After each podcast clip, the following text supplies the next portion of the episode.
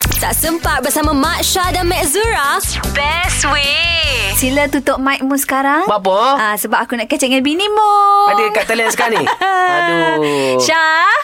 Hai. Hai, kita bersama dengan isteri Mak Syah ni. Okey Syah, Mek Zura nak tanya Syah lah hmm. sebab pagi ni kita ada cerita topik panah ni Syah. Ah, pasal orang jantan dengan orang tina siapa yang kuat main handphone. Ah, jadi Mek Zura nak tanya Syah lah. Mak Syah kat rumah kuat dah main handphone Syah? Ya Allah, macam isikan kuku dengan telefon. Ah, Ha, geram betul Gerai tengok gerai. dia. Oh, Ha, dia mu balas nampak dendam tu. tu. Mu tutup lah mic mu tu. mu Oh, tak okey, mu- sakit cek. Ha.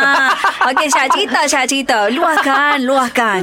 Tak, dia dengan telefon memang tak boleh berenggang, Mac. Kalau tengah charge pun kita bagilah telefon tu charge biar penuh dulu kan. Ha, Ha, ha. Biar relax dulu kan. Dia tak. Sambil charge pun dia main handphone.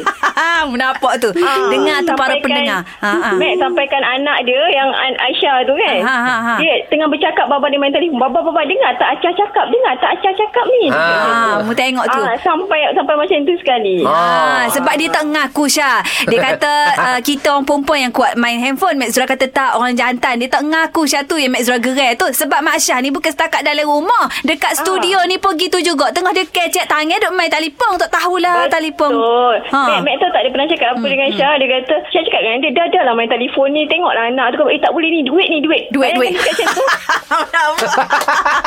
Gegar pagi Ahad hingga Kamis jam 6 hingga 10 pagi. Hanya di Gegar Permata Pantai Timur.